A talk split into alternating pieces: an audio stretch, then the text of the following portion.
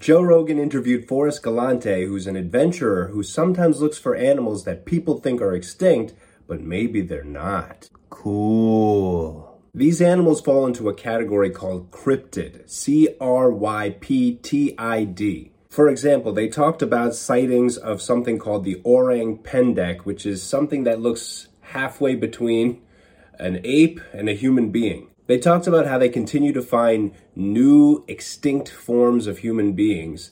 I can't really name them because after saying things like cryptid and orang pendek, Joe and this guy were like speaking in tongues. Forrest said that sometimes it's hard to trust people who say they've seen certain things because honestly, if you just see something out of the corner of your eye and in, you're in the woods, you could say it's Bigfoot, but you know, come on.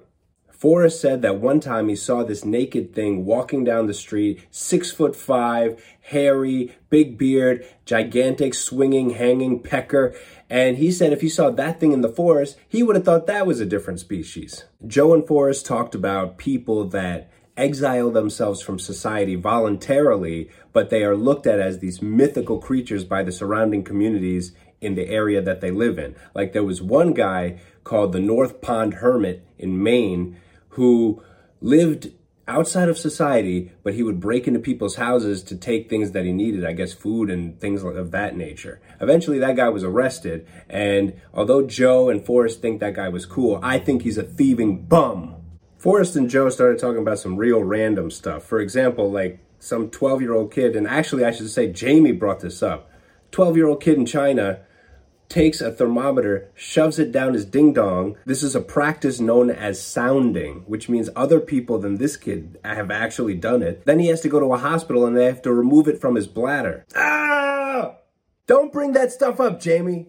Then Joe started talking about these things called parasitic wasps that lay their eggs inside of a different animal, like a, like a like a tarantula. They're called tarantula hawks, and then the eggs hatch inside of the spider and eat the spider alive. That's evil. They talked about gigantic snakes, and Forrest said that the longest one on record was 26 feet long. Oh, imagine seeing that in your house. Forrest Galante is assisting in a project to bring back formerly extinct animals like the woolly mammoth and the thylacine. Supposedly, by reintroducing these animals, it could help put the environment back into balance. The most important thing they touched on during the podcast was the benefits of eating animal organs. They are rich in nutrients. Joe and Forrest said there's actually a benefit to eating testicles. It will boost your testosterone. So if there's one takeaway from this podcast, it's this eat more balls.